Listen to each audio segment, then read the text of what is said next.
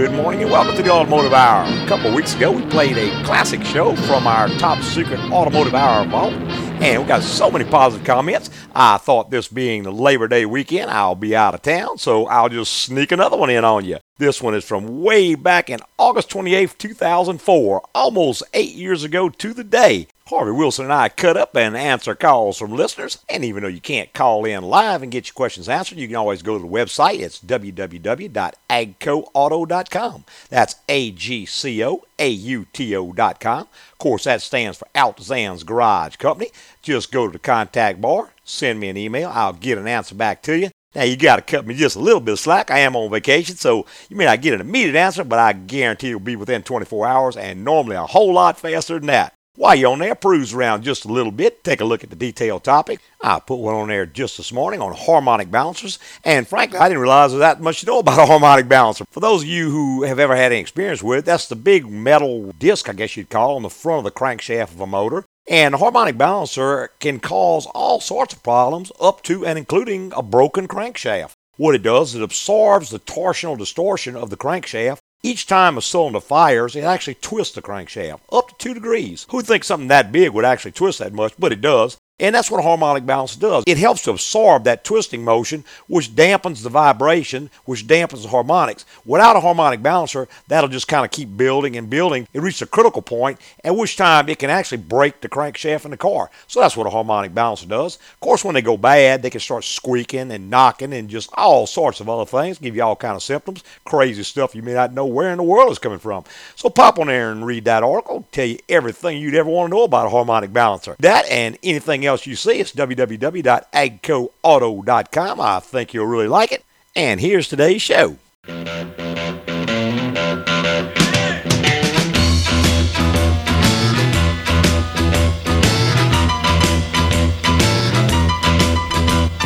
Morning and welcome to the Automotive Hour. I'm your host, Louis Altazan with Harvey J. Wilson. Hey, if you have an automotive problem, question, or comment, you just give us a call. Be glad to try to help you out and point you in the right direction. Old car won't shift, won't go into gear, leaking. Go ahead, I'm leaking. uh, leaking, squeaking, ticking. Slipping. I, you know, I really do. If I had my druther, I wish they would remove the word slipping.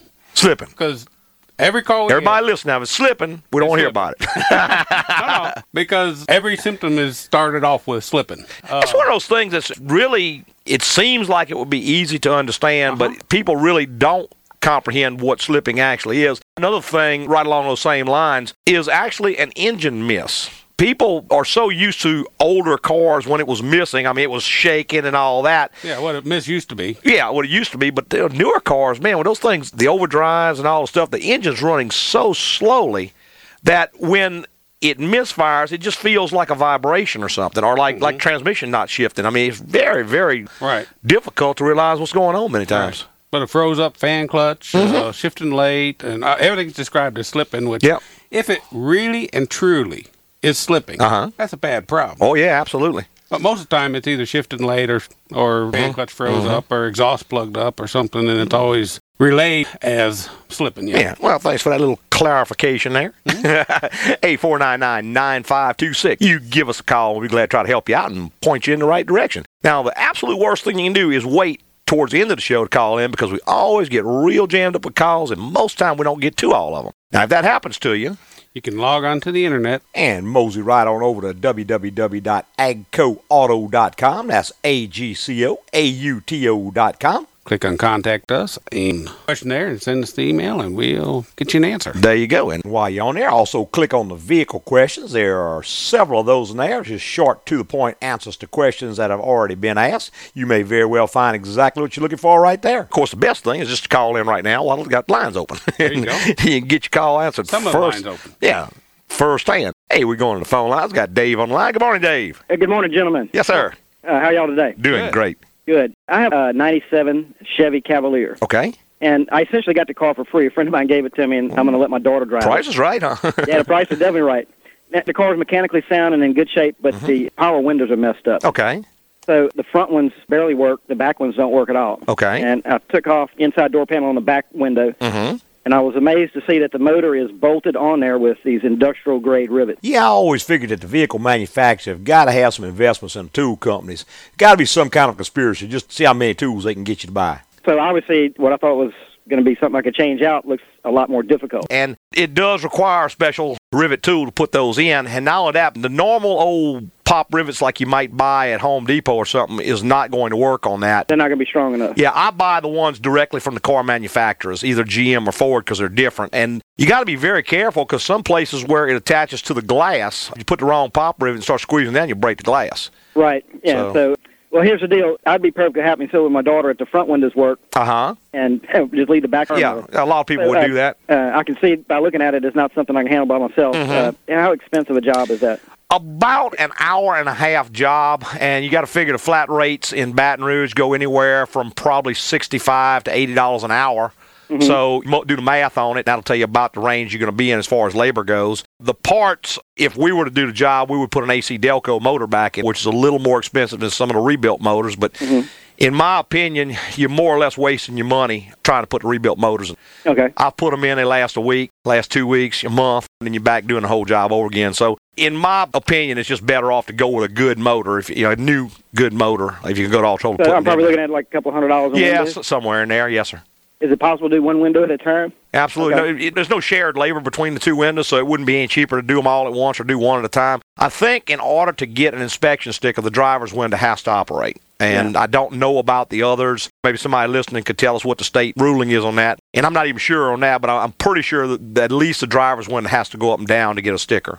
Okay. All righty? All right. I appreciate the help. Yes, sir. Thank you, Okay. Dave. Mhm. Bye. All right.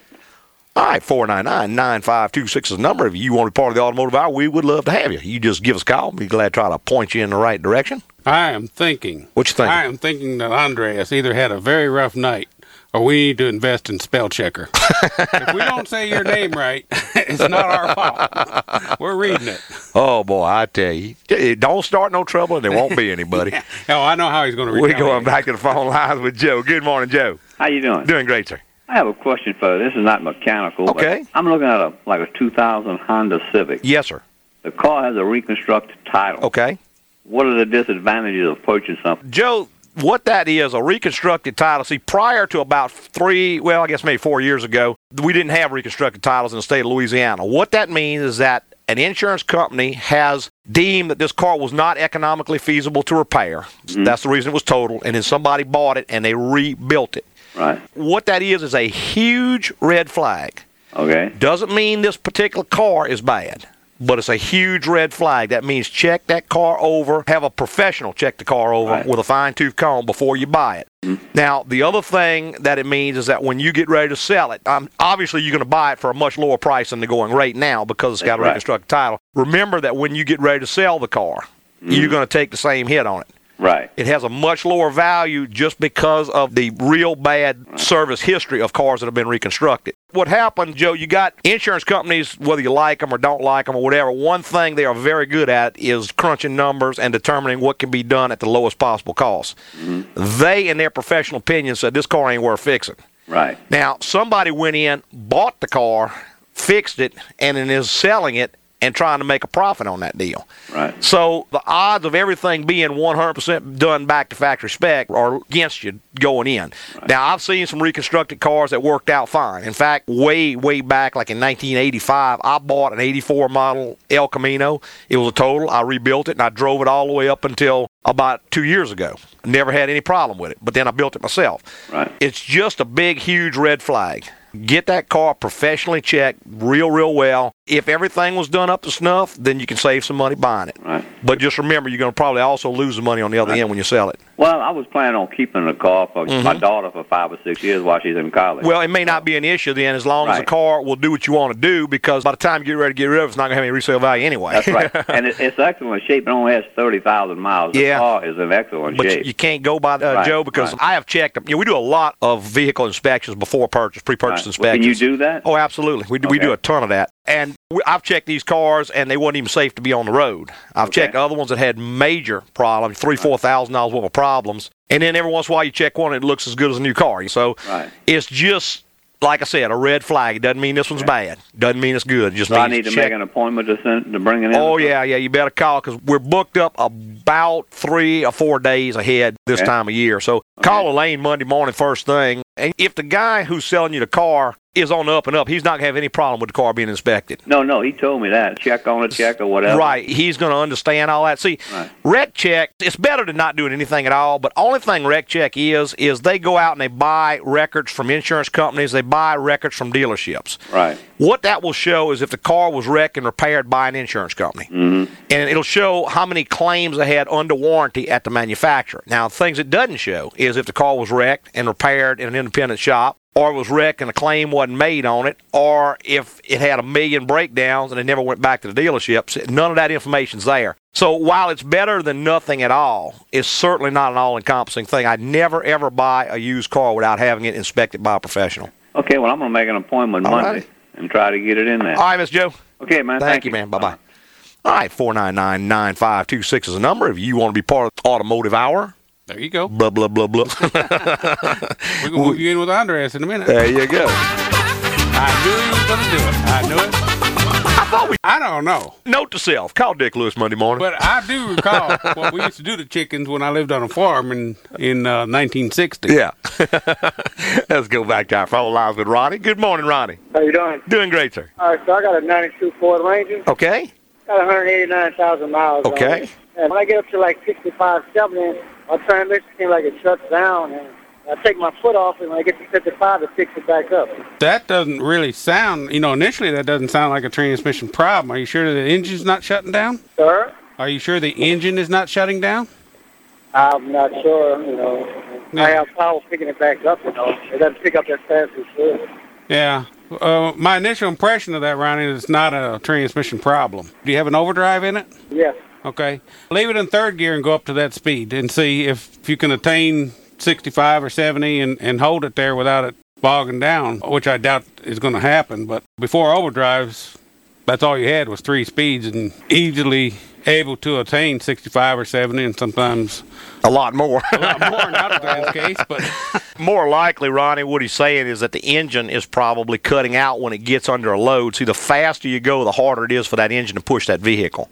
Okay. And likely, what you're going to have is some type of an engine running problem, quite likely a fuel delivery problem. I'd really have to see the vehicle to diagnose it much further than that. But the way a shop would go about diagnosing that would be to put a fuel pressure gauge on it, run it up from under the hood, tape it to the outside of the windshield, and go drive the vehicle at that speed.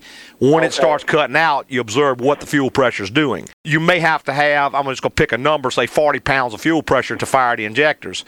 If it drops to 32 pounds, it's still going to run, but it's not going to have any power. It's not going to have enough power to push the vehicle. So anything that interrupts the fuel delivery, now that can be anything from a plugged up fuel filter to a bad fuel pump to a strainer inside the tank to a bad fuel pressure regulator, and on and on and on and on and on. So what you have to do is have a fuel pressure gauge to isolate that. Now, of course, if you get up to that speed and the fuel pressure is still good, then you can eliminate the fuel system and you got to start looking at ignition and, and all the other things because there are other things that can cause the same problem.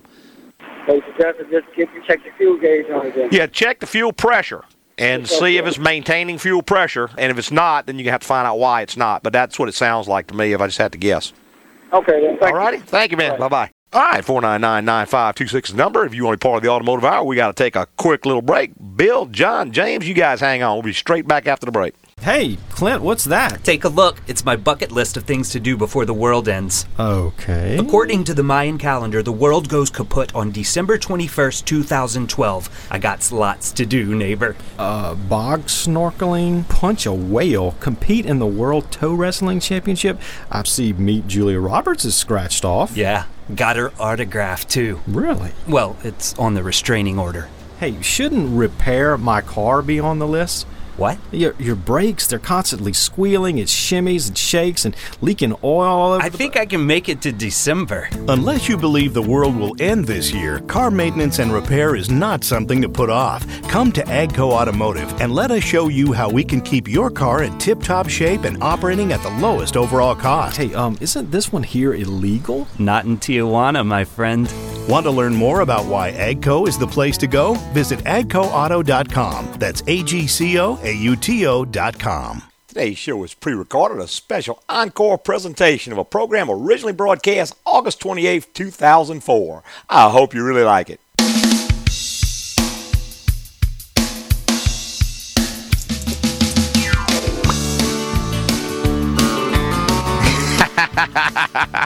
Sitting here just doing playing little air drums. Uh-huh.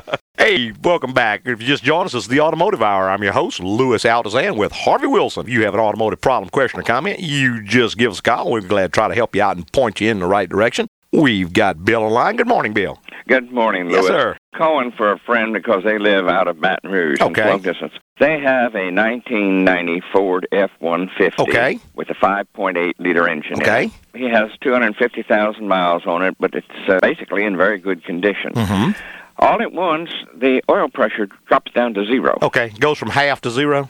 Yep. Yeah. And then if he sits a little bit, Go back up to half. Mhm. Yeah, what that is, Bill, that looks like a gauge, and I know he thinks it's a gauge, but it's not a gauge. Well, he said the valve started to clatter. Yeah. he kept on driving. Yeah, that's not a gauge. All that is an off-on switch. It's either halfway or it's off.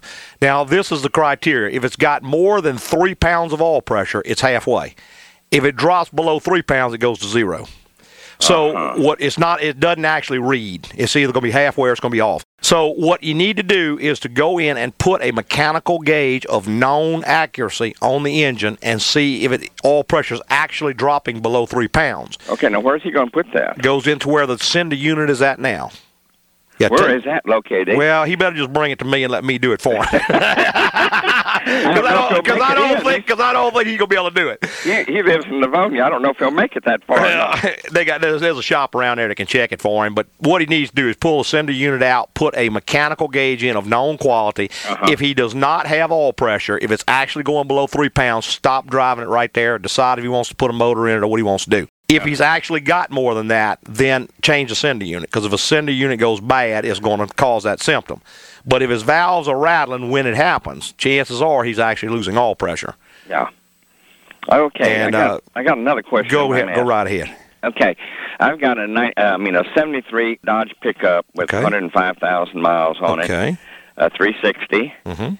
and you be driving along and you leave your foot up a little bit off the accelerator, and it'll almost go dead on you. But if you come back down on it, it it won't do anything, and all at once it feels like a jet has hit you in the rear end, and away you go.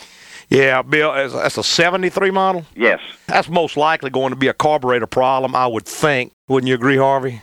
Most time where where I don't think I've ever heard that description before. yeah, I've seen like the accelerator pump is bad in them, and what you do when you let off, it start it goes almost to where it dies, and then when you give it the gas, it just doop, bogs down and boom, it goes. Uh, yeah, it'll, So you're it'll gonna spin a wheel if you're yeah, not careful. they call it like a stumble or something Okay. like that. Most of the time, if it's actually the motor doing it, then it's going to be some type of a carburetor related issue. Now, make sure that the engine's not revving up. Harvey's worst, worst word is slipping, transmission slipping and, and engaging, or delayed engagement, or it's going to neutral and then kicking into gear. The symptom there, of course, would be the motor would actually race up. You'd hear the motor speed up, but the car wouldn't go, or truck wouldn't Yeah. go. It's not doing that, is it? No, no, because Okay. uh, you can feel the the transmission slowing it down. So- Yeah, sounds like a carburetor related issue. And again, without checking it, I mean, there's probably other things that could cause it as well, but that would be my first idea of what it would be. Is it worse when it's cold or worse when it's hot or Um, doesn't seem to make any difference. doesn't seem to affect it?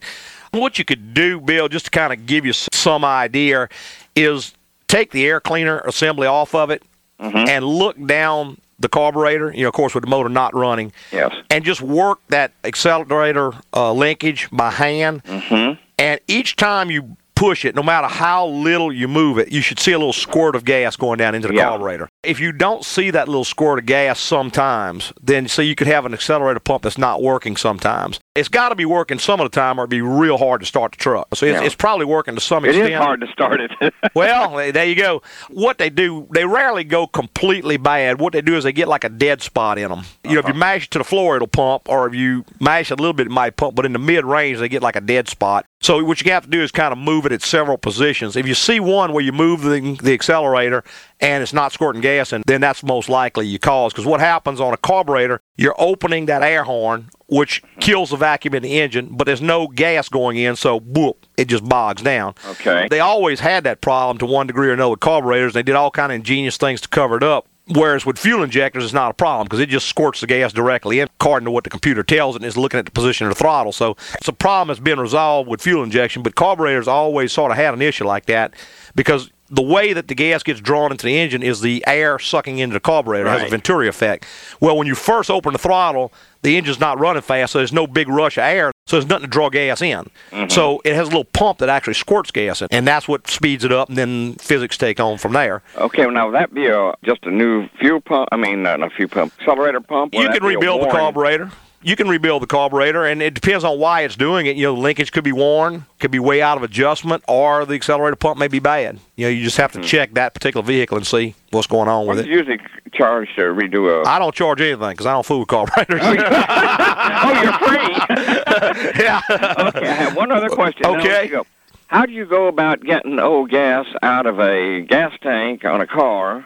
It's been sitting for about three or four years. And what do you need to put in the tank to clean it out? And can you put it in and let it go on through the engine? Now you got it parked over a concrete surface. You can just wait a couple of months, and when the tank rusts completely out, it runs all over the ground. You just mop it up with a mop. I'm just picking on you now, but seriously. To answer the first question first, Bill, the only effective way I've ever seen is unless you've got what you call a gas buggy, which some shops have. You know, we've got a it's a tank with a pump and a filter and all hook, and you you run a tube down there, and you can manually pump the gas out of it. I've got an electric fuel pump.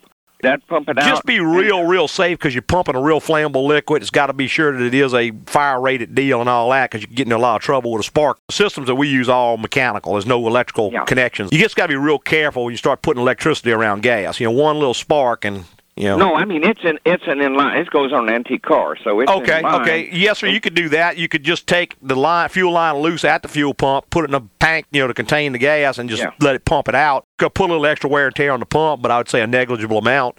But yeah, just run it until it runs it out of gas, and then just refill it with fresh gas. There are several chemicals out there that you can add to the fuel that's supposed to help with that. I'm not a real big fan of chemicals. Attended a class one time General Motors put on, and they showed the damage that those chemicals can cause to other components in the car. Oh, okay. So I'm not a real big fan. I think what I do is just pump the tank out, fill it with fresh fuel, All right. and, and go with that. Whatever little bit remains in the tank is going to dilute with the fresh fuel. It'll be such a small percentage. I don't think it'll be an issue. The only other option would be to pull the tank and you know drain it and get in there and Oh. clean it and all that. But that's a big deal. yeah, I think you tell me it is. okay, well look, I thank you an awful lot. All right. Bill. And I'll get back to him and tell him what he's going to do about that Ford. I think right. he needs to trade it in. There you go. Okay. Thank you, man. Yes, sir. Bye-bye. Bye bye. All right, four nine nine nine five two six a number if you want to report automotive hour. Uh huh. And we've got John has been patiently holding. Good morning, John. Good morning, guys. How y'all doing? Doing great, sir. Man, I enjoy y'all's show. Well, Look, thank I you. Got a, I got a quick question. Okay. Got a Datsun 510 two door, Okay. and I'm going to be replacing the transmission. It's got a factory four speed, Okay. and you can get a, a five speed from a 79 to an 84 280ZX, Uh huh. and it's got it bolts right up. The only thing that you have to do is shorten the drive shaft. Okay. The question I have is, I've never transplanted parts and pieces of driveline. Yes, sir. My question is, one, if I go pull this transmission out of a junkyard, Mhm. what's your advice as far as having that piece, that transmission checked? And let's say, and, and and and Harvey, I know you're a transmission guy, but I don't think you do standards. So maybe you could chime in on this. What kind of dollar amount? Let's say I pull the transmission and I find somebody to go look at this thing before I, you know, cut the cross member and mount it. Right, and right. Yeah, you want to make sure you're starting out with a decent unit. Yeah, I mean, I uh, want to go through the through that. I'm going to give you just a couple thoughts there, John, and I'm going to let Yeah. Harvey take off from there. Yeah, you're talking about even if you go with a 280Z transmission, a real old transmission, Yeah. because they hadn't had 280Zs in quite a while. Right. And then the fact that it's in a junkyard means that it wasn't a car that was really maintained real well or anybody loved because a lot of the 280Zs are still going up and down the road because people love them and they keep them and they fix them. Yeah. So you got to be real suspicious to start with. I would say that you could probably pull the side cover and get some information, but you know if you're going to go to the extent of Mm-hmm. Putting this thing into a car, I mean that's a lot of work. I mm-hmm. don't know that I wouldn't send that to a professional and have them rebuild that transmission. And Harvey, I'm gonna let you because I know you don't do Who standards. does that? I can't find anybody in Baton Rouge that does standard transmissions, and I'm real leery of these chain transmission. Yeah, places. well, I don't No. blame you. I don't blame you. You might call Earl Zimmer at Zimmer Gears and see if Earl does Okay. them. He doesn't Okay. do all imports. He does some imports. He could tell you if he doesn't do it, he could probably tell you who does. Okay. One other thing, John, you might even consider is if Nissan supplies a rebuilt transmission for that car. Oh, I, I've already done that, and that's uh, twenty eight hundred and fifty bucks. Okay, well, that's not really an option. no. Harvey, No, you got some thoughts on that? Yeah, the thing that you want to watch for on that Yeah. that I would worry about, and I would take Louis' advice in getting it rebuilt, is anything that's sat for a long time. Yeah. Anything above the oil line is going to be rusted. Oh yeah. You know the metals that can rust. Of course, your synchronizer rings and stuff like that won't be, but you end up with a problem. We we run into a lot of problems with motorhomes like that. They sit for a year, year and a half, and uh, Yeah. then they take off, and you get problems with valve sticking and you know nylon gears stripping out and things like that because the Yeah. nylon gears are riding against metal gears That are rusted. Yeah. So that's the problem you'd run into there. I'd be surprised if Earl doesn't do that particular uh, vehicle. Yeah. Have you called him yet? Who's that? Earl Zimmer at Zimmer Gears. No, I I mean that was one of the reasons why I called you guys. Yeah. I know. Try easy over at uh, Zimmer Gears. He's a little hard to get in touch with at times, but uh, call over there or maybe stop by and, and see what he thinks about it. I'll do that. All right. Okay, guys. Thanks so much. Okay, man. Thank you. Bye bye. Bye bye. We got to take one more quick little break. Fred, Charlie, Tim, hang on. You can be straight up after this break. Okay, look, you've been at the Red Box for 10 minutes and you've got about 30 movies. Yeah, you roll in here with that car with the brakes screeching and the bald tires, and then you ask to cut in line because you're in a hurry. Look, it is 2012, and according to the Mayan calendar, the world ends on December 21st. So I'm trying to watch all the movies I can before then. So, no car repairs either, right? Who's got time for that? Unless you believe the world will end this year, car maintenance and repair is not something to put off. Come to Agco Automotive and let us show you how we can keep your car in tip top shape and operating at the lowest overall cost. So, no car maintenance? All movies till December 21st? Yep. I'm stocking up on all the classics, too. Gone with the Wind, Citizen Kane, Alvin and the Chipmunks, The Squeakquel. I already said the first album. I knew he was crazy. Yep. Want to learn more about why Agco is the place to go? Visit agcoauto.com. That's A G C O A U T O.com. Today's program is from the Top Secret Automotive Hour Vault, a encore presentation from August 28th, 2004. I hope you really like it.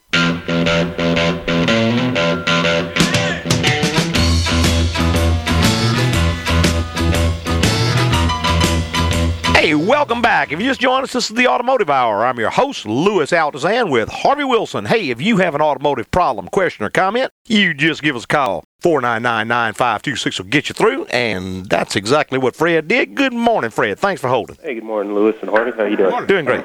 Got one, one main question and possibly a follow-up. If Okay. Okay. Main question is, I got my AC in a '95 GMC truck. Okay. That I think it's blower motor, but I wanted to get a second Okay. opinion here. Going down the road, it's cooling great. You know, no problem there. And all of a sudden, the the fan will completely cut off, Okay.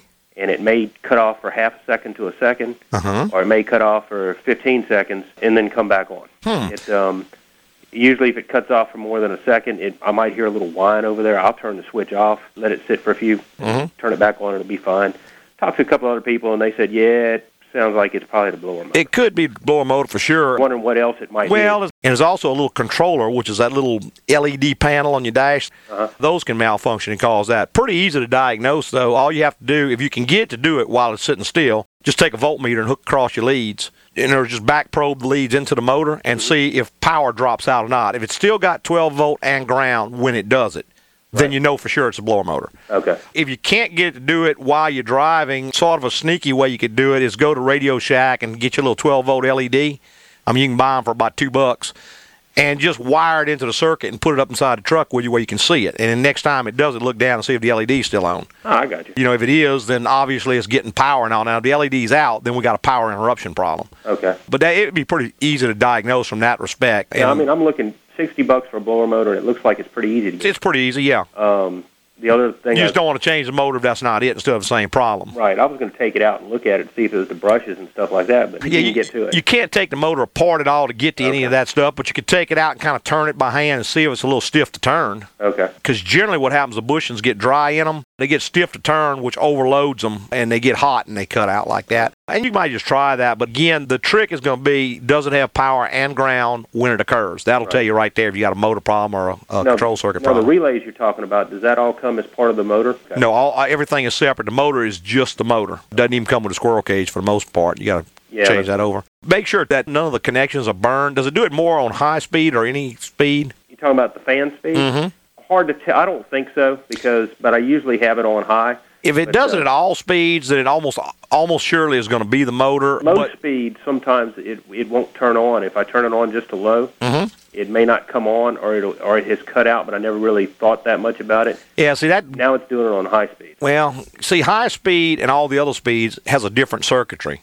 When it goes to high speed, it bypasses all the circuitry that makes the speeds. Mm-hmm. So if it does it in high and lower speeds, then more likely it will be the motor. Okay. If it only does it high or only does it on the three speeds, then more likely it be a control circuit type problem. All right, I appreciate it. All righty. The follow up was Okay. uh, maybe for Harvey. I'm not sure. Okay. Okay. Um, sometimes when I'm starting off from a stop, Uh huh. it sounds like the motor. You know, usually it takes off, starts pretty good, no problem. Okay. Uh, sometimes it sounds like it's I don't know over revving is right, and it just makes a lot more noise, and it feels like I'm not getting the acceleration that I should. Okay. Although when I look at the speedometer, you know, it, it's still accelerating, and doing okay. It Yeah. just kind of growls and makes a louder noise. Yeah. Doesn't feel like it's slipping or anything. Feels Right. like I've got power, maybe not quite as much. I think you'll notice that on hot days like we have now, obviously, but after you sit at a light for a while, or if you're in, going through a drive-through or something like that, and it's idling a long time, and you take off, and then it's really noisy. Mm-hmm. That's a fan clutch doing its job. The engine's getting a little hot, Uh-huh. and it's pulling more air through the radiator. And next time you hear it, just see if that doesn't fit uh, Fits that the description. description. Yeah. Yeah, because it sounds like the motor's making a lot more noise, almost like it's racing Yeah, up. it sounds like the engine is making more yeah. noise than See, that fan clutch is going to get tight when it gets hot, and it's going to start turning that big old six or eight blade fan. It's going to make a lot of racket. Okay. So notice if, if that has something to do with it, when it's getting hot is when it's doing it for sitting for a long time at an idle. See, going down the road, you don't need a fan at all because you got enough air running through that. So that clutch slips up and lets it slip, which cuts drag on the engine. But sitting idling for a long period of time, it's going to do. You know what you might even try, Fred, is let it sit and idle for a while like that, and then without putting in a gear, just kind of race the motor up and see if you get the same noise. Good idea. All righty. Hey, thanks, guys. All right, man. Thank take you. care. Bye bye. And we've got Joe who's been patiently holding. Good morning, Joe. You doing, man? Doing great, sir. Yeah, I have a '93 Holiday Rambler. Okay. Has a 454 Chevy in it Yes, sir. with 35,000 miles. Okay. The all pressure gauge looks like it's reading like 60. That's not normal, right? On a GM product that's not too far, you talking about going down the road? Right. When Yeah. General Motors does run real high oil pressure. 60 is not that out of the ordinary on them. It's a little higher than I like to see it, but most of them will run 40 to 45 in an idle, and they will go up to about 60 going down the road. I got an 02 model Chevy pickup, six on it, does the same thing. Right. And it's always done that, and I bought it new. And is that where the pressure's always run, or has it changed drastically? lately? Well, I just bought the motorhome Yeah. about eight months ago, but Yeah. it runs great. Since you got it, it's always been there, though. Right, yeah. Yeah, that's not that unusual on them, Joe. They do run a high oil pressure. That's just their strategy. I've never seen it cause problems. Chevrolet has one of the least amount of lower end bearing problems of any engine out there that I know of. Wouldn't you agree with that, Harv? Yeah. mhm. That's great. Very few low end problems. You said it's a big block Chevy in it. Yeah, 454. 454. Yeah. See, that engine initially, way back when they came out with it, I don't remember, about 66, 67, somewhere in there. Don't look at me. I know. Uh, you know. I'm well, not- I know, you- I know your memory's going, but I, I knew you was around back then. That's why I'm asking. Those big blocks had a good deal of trouble with lower end bearing problems, and that may be why they boosted that oil pressure up so high on them to try to alleviate some of that. But I mean, in recent years, I'm talking the last 10 years, I've seen zero problems with lower end of big block Chevrolets. You know, it just doesn't happen. So that's really nothing to be concerned Really not anything to be concerned about. You know, change it regular. And the problem Right. you get into in a motorhome is it may take a year for you to get 3,000 miles right, on it. exactly. You got to go to the three month theory on that one. Right. And I know it's hard to go and dump that all at three months when you only got Yeah, uh, 2,500 miles, yeah, 2,000 miles. yeah, a thousand miles on it. Right. But that's very important because you get a lot of contaminants that build up moisture and stuff in that crankcase. And the only way to get it out is by changing the oil. You might even want to consider going to a synthetic oil on it. The synthetic, you'd be real safe going about six months on a change. Okay. So it would save you. It would actually save you money in this particular case. You know, and then you just change it twice a year. Right. Okay, man. All righty. Thank you. Thank you. Bye bye. All right, Charlie, Tim, Seth, hang on. You guys will be straight up after the break. Clint, what's with the huge crate? My 120 inch Platinum 3D TV. Splurging, huh? I'm putting it all on the credit card, and since the Mayan calendar predicts the world ending December 21st, I'll never have to pay it back. That would explain the giraffe and elephant in your backyard. Have you thought about fixing your car, buddy? Your old one is in pretty bad shape, leaking oil, screeching brakes. My and- car can make it to December. Plus, I need money to complete my set of life size Star Wars action figures. Yoda is an expensive one, he is. Unless you believe the world will end this year, car maintenance and repair is not something to put off. Come to Agco Automotive and let us show you how we can keep your car in tip top shape and operating at the lowest overall cost. You know, if your car won't run, you can always ride your elephant. Great idea. Let me Google elephant license. Uh, okay, you know I was joking, right? Want to learn more about why AGCO is the place to go? Visit agcoauto.com. That's A G C O A U T O.com.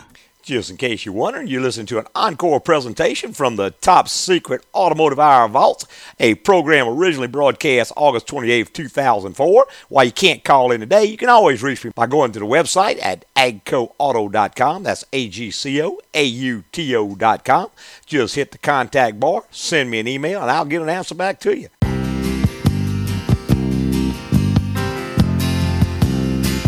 Just a good old. Hey, welcome back. If you just joined us, this is the Automotive Hour. I'm your host, Louis Altazan, with Harvey Wilson. Hey, if you have an automotive problem, question, or comment, you just give us a call. And Charlie's been patiently holding. Good morning, Charlie. Good morning to y'all. How are you today? Doing great, sir. Okay, it's not an automotive problem, but I'm hoping you can help me. I'll try. I just bought a boat, and it was out of state, and I'm trying to get the trailer registered. Yes, sir. And my problem is that I went to, you know, the Department of Motor Vehicles and you know, waited my three hours in line. Mm-hmm. Yes, sir. and I got confused by the registration Mhm. and said that I had to go to the police station. so State do police. it in- yeah, Mm-hmm. which I did. And uh, the guy looked at it and said, "Gee, I'm way confused by this one. I have to get some kind of forensic team or something." Hmm. And that they'd give me a call. This is like two weeks ago, and I know that I've only got so much time before I, you know, out Yeah. my trailer the way I should. Yeah, that's going to have to go through state police, Charlie. Most likely, what has happened is either a, a homemade trailer, not a manufactured trailer, Mm-hmm. or somebody's changed or altered the VIN number on it, the vehicle identification number on it. What happened is I've got a straight line of ownership and all that sort of stuff. Mhm. It was manufactured. Okay. It was manufactured, but I bought it from a guy in Arkansas, Uh huh. and the Arkansas State Police, in their you know wisdom, decided to cover the original VIN with their own particular number. We know about the Arkansas State Police, don't we? They had other things to take care They had other things to take care of back in my that time, cover up, you know. Uh, we ain't getting political here, though. What you have to do, Charlie, is just go there to the state police. They're going to have to inspect it, inspect the documentation, and then assign you a VIN number that's going to be the permanent VIN number here. And what they're trying to do is just make sure the trailer hadn't been stolen. Not to pick on state police because they're just like everybody else, but they got something that's a little risky or a little unpleasant. It's kind of human nature to put it off. Yeah. As soon as they make a decision, then they got to live with that decision.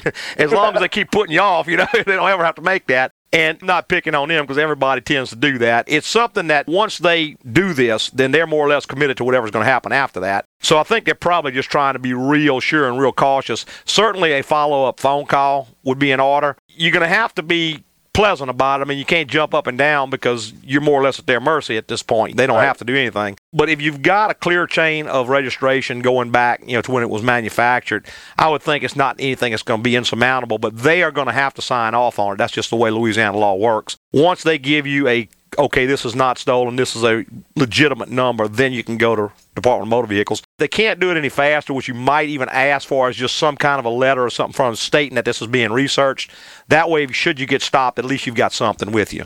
That's yeah. That's my biggest worry is that I, you know, Yeah. go, Yeah, and, and if you get they're, stopped, they're worried about it being stolen, so they're going to think it is stolen. well, and if you get stopped, I mean, technically they can impound the trailer.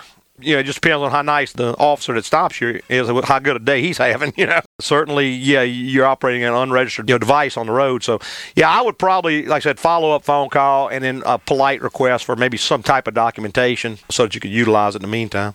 okay. Thank you much. Thank you, man. Bye bye.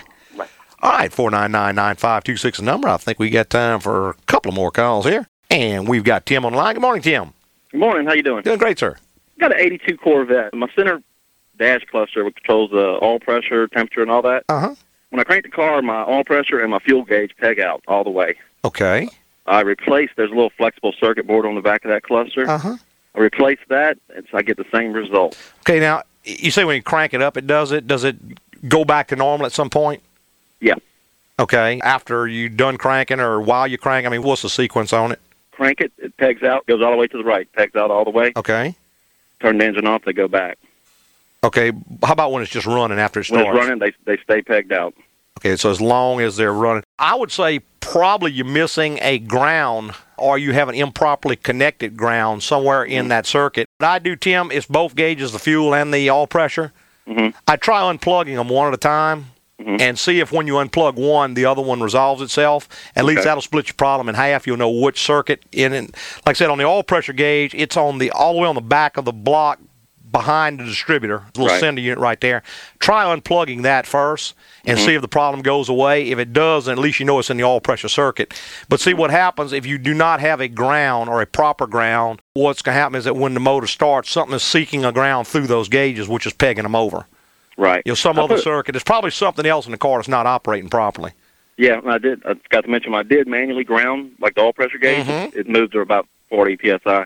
Yeah. So when I, I put a test light on it, I was getting a dim light on the ground. Yeah, so you got a transient ground there somewhere. You just have to unplug the circuits one at a time and see which one it affects. They probably just share a common ground. That's why it's affecting both of them. It's going to be a little difficult to find. You might play around with it and see what you can do. If not, I mean, you may have to actually end up sending this thing to a professional, somebody who does you know, electrical work. I know I got Right. one, I got one guy that does a lot of that stuff. He's real good at it, and he's about the only one that I ever let have things like that because it's just so many possibilities. You know, you probably got three miles of wires on that car, and any one of Exactly. them, and then two, in an older car, people have kind of added accessories, taken out accessories, tapped into wires, and it's going to be something that I would say probably a transient ground somewhere on the car. Just have to be a matter of locating it. Would be any harm in it to just go ahead and manually ground that, disconnect the ground from the? I'd be a little cautious there, Tim, Yeah. because sometimes those can cause other problems. Right. If something's not getting a proper ground, you end up burning things up. Okay. All right. All right. Well, I'll see if I can do anything with it. If not, I might run it by your shop. Okay, Mr. Tim. Bye bye. All right. Thank you. All right, 499 9526 is number. If you want to be part of the automotive hour, I think we've got time to sneak one in quick here. Greg, go ahead. What you got?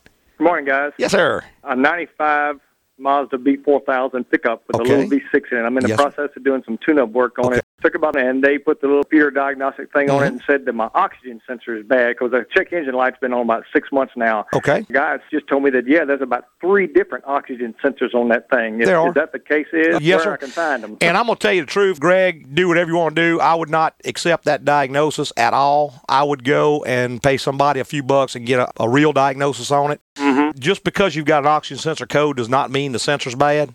Yeah. By a long, long stretch of imagination, vacuum hose off, cause the exhaust to be lean, oxygen sensor to read out of range, and they're going to say, hey, oxygen sensor's bad. What Yeah. you're doing is taking out a better part than what you're putting back in. You know, if you do decide to go this way, just a tip: save your old parts because Okay. whenever the light's still on when you're done and you bring it to me, I'm gonna want the original part to put back in there and then fix the real problem, Well, so that we don't have to go to Mazda and buy another oxygen sensor. They they thought that was one reason I, I was complaining that my gas mileage has just gone in the tank the last. Well, that will so, do it. O2 sensor will do it. And I'm not saying O2 sensor's not bad, but do yourself a great big old favor and just pay somebody for an honest diagnosis. Make sure you got the right thing, and then buy that oxygen sensor from Mazda. Okay. All righty. Thanks for your help. Thank you, sir. Bye bye. All right, four nine nine nine five two six number. I think we're gonna try to sneak in one more quick call. We got Seth on the line. Good morning, Seth. Morning. Yes, sir.